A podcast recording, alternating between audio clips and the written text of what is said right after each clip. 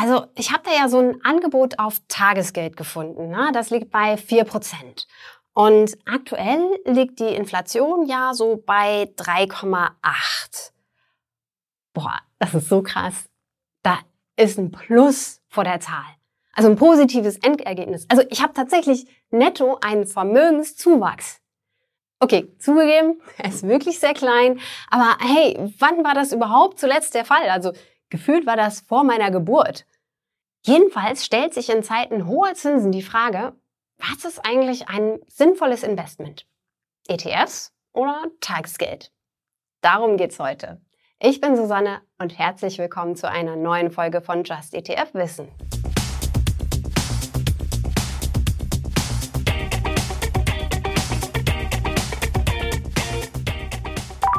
Bevor es losgeht, habe ich eine wichtige Info für dich.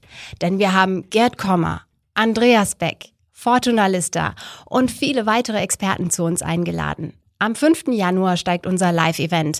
Da sprechen wir mit den klügsten Köpfen der Finanzszene darüber, was das neue Jahr so bringt und was du beim Investieren 2024 beachten solltest. Und natürlich kannst du ihnen auch deine Fragen stellen. Alle Infos zum Event findest du auch auf unserer Landingpage. Die habe ich dir in der Beschreibung verlinkt.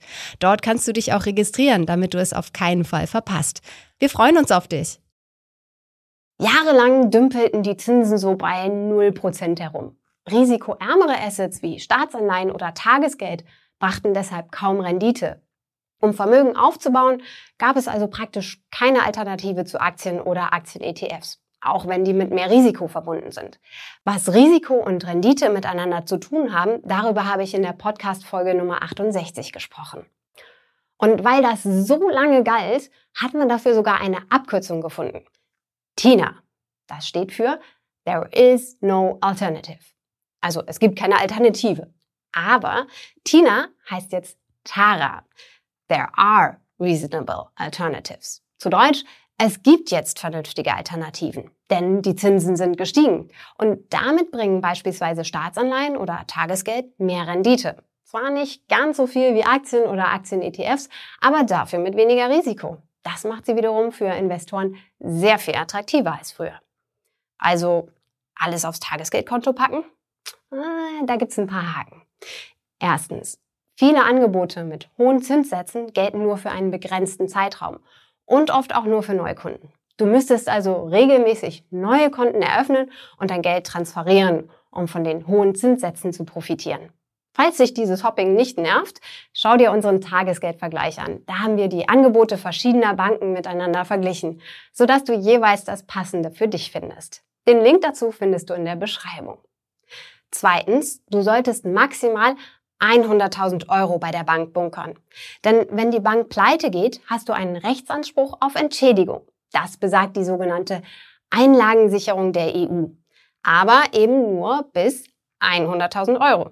Und natürlich gilt es nur für Banken innerhalb der Europäischen Union. Wenn du mehr Geld parken möchtest, dann schau dir mal das Thema Tagesgeld-ETFs näher an. Dazu haben wir auch schon eine Folge gemacht. Ich verlinke sie dir in der Beschreibung.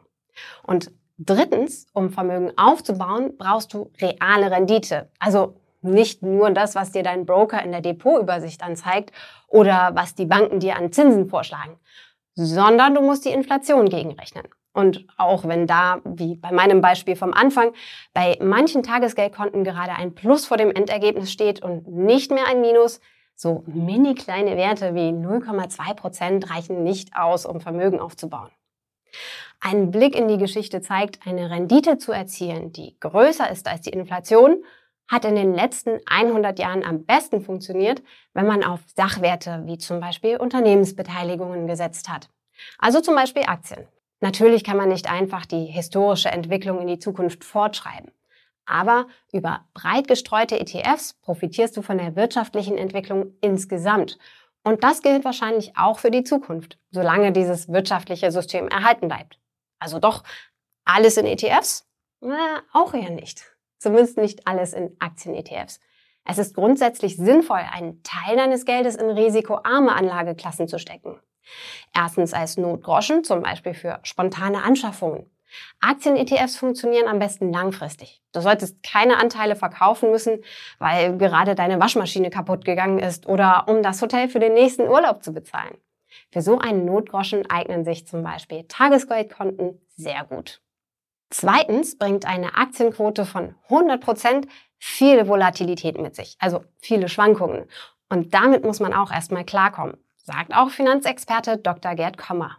Die meisten Menschen ne, haben halt einfach, jetzt benutze ich mal ein bisschen äh, lockere Sprache, keinen Bock auf so viel Volatilität. Am Schreibtisch oder am grünen Tisch kann man viel über Volatilität äh, sozusagen lästern und sagen, oh, ich habe doch einen langen Anlagehorizont und ich verstehe auch was von Aktien, ne? also wo ist, wo ist das Problem und so weiter. Aber gehen wir mal zurück, äh, drei Jahre 2020, da hatten wir Anfang 2020 den Corona-Crash, da ging es mal in sehr kurzer Zeit, wenigen Wochen um 35 Prozent runter.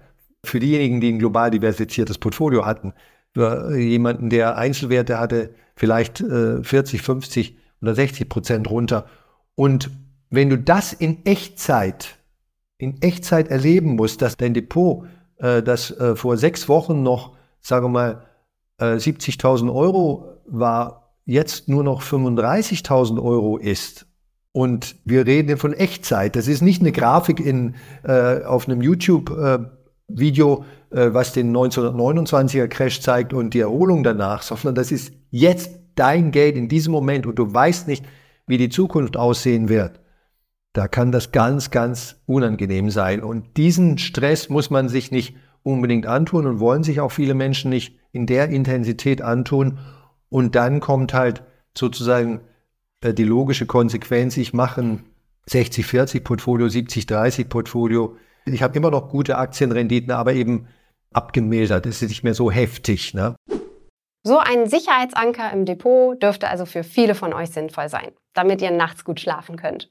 Also, Aktien-ETFs haben aufgrund der gestiegenen Zinsen nicht ausgedient. Für den langfristigen Vermögensaufbau sind sie immer noch essentiell.